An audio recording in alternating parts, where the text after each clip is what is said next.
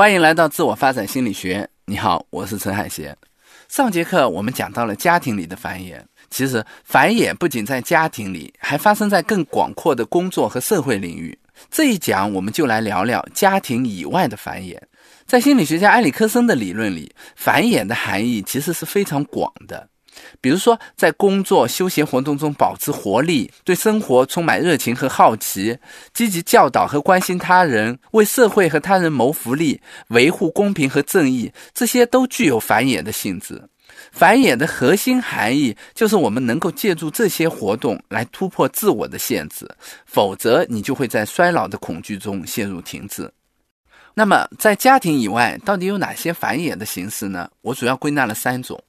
第一种繁衍的形式是创造性的工作，在埃里克森看来，创造就是一种特殊的繁衍形式。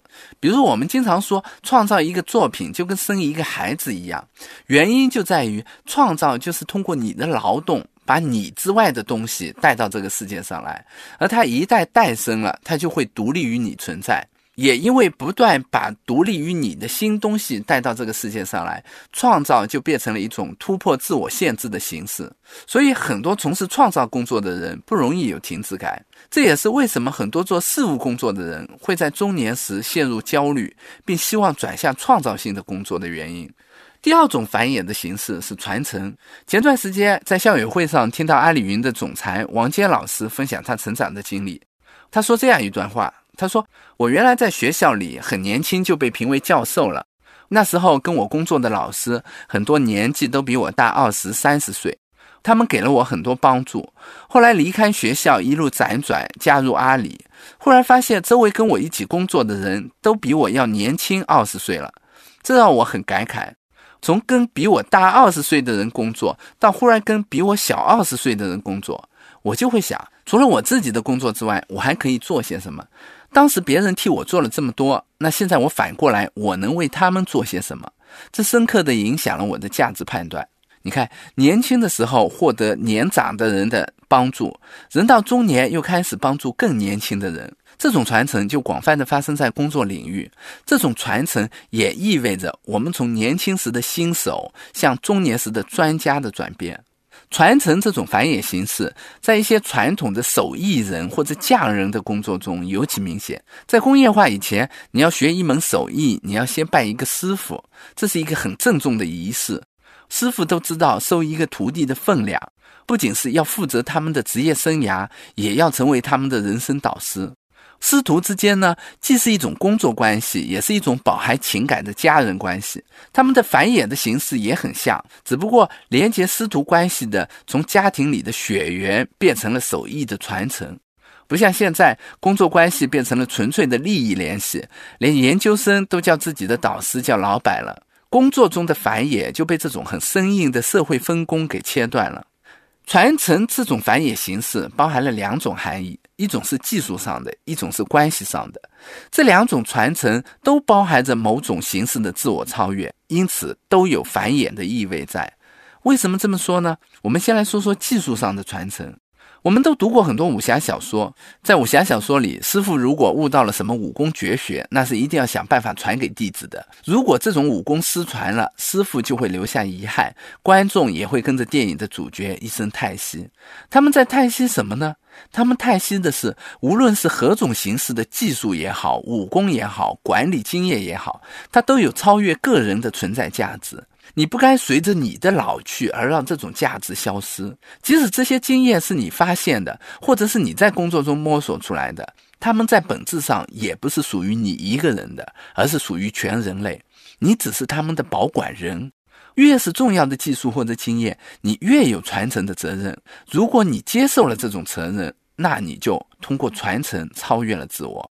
家庭治疗大师海利去世的时候，米纽钦曾经给他写过一篇讣文。里面有一句话：“我们用一辈子积累而来的知识，已经普遍地影响了下一代的咨询师。他们不一定记得我们的名字，但那已经一点也不重要了。”这句话就是对传承最好的说明。那如果我拒绝传承会怎么样呢？毕竟我也是好不容易学到或者发明这些东西的，凭什么要交给这些年轻人，让他们占便宜呢？不是说教会徒弟饿死师傅吗？如果是这样，那他就不会有繁衍的感觉，就很容易陷入到停滞的恐慌中。当然，传承不仅是技术上的，还有是关系上的，就是那些有经验的老人愿意辅佐年轻人，帮助他们成长，成为他们的榜样和领路人。这是一种带着敬意的单子，他需要你的付出和牺牲，而你也在这样的付出中超越了自我。米纽钦去世的时候，我的老师曾经写过一篇纪念文章，叫《最后的吉他》，里面讲米纽钦八十多岁的时候，老师请他到北京来讲学，那他应该是最后一次来北京了。那时候米纽钦就跟他说：“你知道著名的吉他手 C. Gavin 吗？我和他一样，给我一把吉他，我就会在台上奏出音乐。但是走下台来，我只是一个老头。你现在要靠你自己了。”你不想为自己的民族做些事儿吗？你不愿意在自己的地方发展吗？老师知道这句话的含义，当时就热泪盈眶，不停地说：“不要，不要，我不要你的吉他。”我理解当时他说不要，一是因为他不愿意承认米纽钦的老去，二是因为他知道这个吉他背后的责任。我老师年轻的时候是一个特别洒脱、不愿意受约束的人，根本不想承担这样的责任。可是他说，我也不知不觉地接过了他的吉他。这几年，他一直在香港和内地两地飞，教导一些年轻的咨询师。每次在他的课堂上，我都会感觉到他是那么真诚的想把他会的东西教给我们。他自己是个老太太了，可是他的工作量非常惊人，上课、督导、接个案，几乎每次都是从早到晚，马不停蹄。这让我们既佩服又担心。有一次说起某个著名心理咨询师在上课的途中去世，他还跟我们开玩笑说：“我也在想啊，我都这么老了，万一哪一天我也在这里出事儿了，你们知道怎么把我弄回去吗？”从他身上我看到一种传承的责任。一方面，传承其实是很辛苦的；另一方面，他能这么豁达地面对衰老这件事儿，跟他承担起了传承的责任是有关的。这是突破了自我中心以后带来的豁达的人生境界，这就是繁衍带来的回报。第三种繁衍的形式是回报社会的使命感。无论是家庭的繁衍，还是工作中的传承，一般都会限定在我们更亲近的人中间，比如说孩子啊、学生啊、下属啊。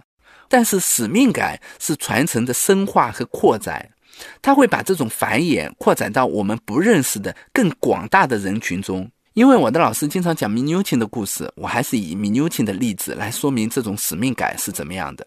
你知道，心理咨询呢，总体来说是一种为中产阶级服务的行业，因为毕竟咨询费也不便宜。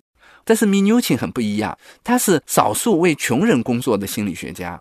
当年他就带着老师去纽约的穷人区做咨询，我老师经常迟到，他一迟到，米纽钦就不让他过来了，因为这些穷人区经常发生抢劫案，米纽钦担心他一个人过去会有危险。米纽钦就是在这样危险的城市的贫民窟工作，他在当地的社区培养了很多为穷人工作的心理咨询师，有时候他还会自己出钱帮穷人去打官司，晚年的时候。他还以一美元年薪为纽约的医疗系统改革奔走。每次听到这种故事，我都会很感慨，很希望自己能够成为像他那样的人。相信你也有类似的想法。人是有很多限制的，会老去，会死亡。可是，当我们突破了这种自我中心，发展出广泛的繁衍感以后，当我们真正学着关心他人的时候，我们就突破了这种与生俱来的限制，拥有了一种超越衰老和死亡的豁达。听起来繁衍好像是当下的给予和牺牲，其实也不是。繁衍也是一种互惠。年轻人在寻找身份认同的时候，需要一个榜样和领路人；而老年人在面对衰老的时候，也需要一个指导对象来帮助他发展繁衍感。年轻人和老人经常会相互需要，这是人类发展出来的突破自我限制、传承文明的一种很精巧的形式。黑塞的小说《卢迪老师》里讲了一个故事：两个生活在圣经时代的著名的医疗者，年轻的约瑟夫和年老的戴恩，他们都以不同的形式帮助人重获心灵的平静。你可以理解为他们是那个时代的心理治疗师，只是这两位治疗师彼此之间从来没有见过面。他们是作为竞争者工作了很多年，直到有一天，年轻的约瑟夫他自己的心灵也开始有了烦恼，坠入了黑暗的绝望。他发现用自己的方式根本没有办法治愈自己，于是他就启程到南方去寻找年老的戴恩的帮助。在朝圣的路上，他遇到了一个年老的旅者，就是戴恩。戴恩毫不犹豫地邀请这个年轻的、陷入绝望的竞争者到了自己家里。在那里，他们工作了很多年。约瑟夫从戴恩的仆人变成了学生，又变成了同事。多年以后，戴恩病重，就要死了。他把约瑟夫叫到床前，告诉他，其实跟约瑟夫的相遇对他自己也是一个奇迹，因为他当时也陷入了绝望当中，感觉到了空虚和心灵的死亡。他同样也没有办法帮助自己。而在绿洲相遇的那一个晚上，他正是启程去北方寻找一个叫约瑟夫的伟大的年轻的医者，也就是眼前的这个人。所以你看，成年人关心年轻人，也不仅仅是在付出；年轻人通过被培养、照顾、教导获得了帮助，而年老的医治者则通过追随者那儿获得子女般的爱、尊重和安慰，也获得了帮助。年轻者和年老者就在这样相互医治的过程中，帮助彼此完成了人生发展的课题。这真是一种巧妙的安排。今天的课我们讲了家庭以外的繁衍，重点讲了繁衍的三种形式：创造、传承和使命感，以及繁衍的互惠。我想给你留个思考题：如果你还在年轻人的阶段，你身边有什么样的中年人，你可以视为榜样？如果你已经到了中年这个阶段，你有什么样的经验想要分享给年轻人？欢迎留言跟我们分享。下一讲我们来讲讲人生的最后一个阶段——老年期，它的课题和障碍。我为你准备了一张知识卡片，附在文稿里。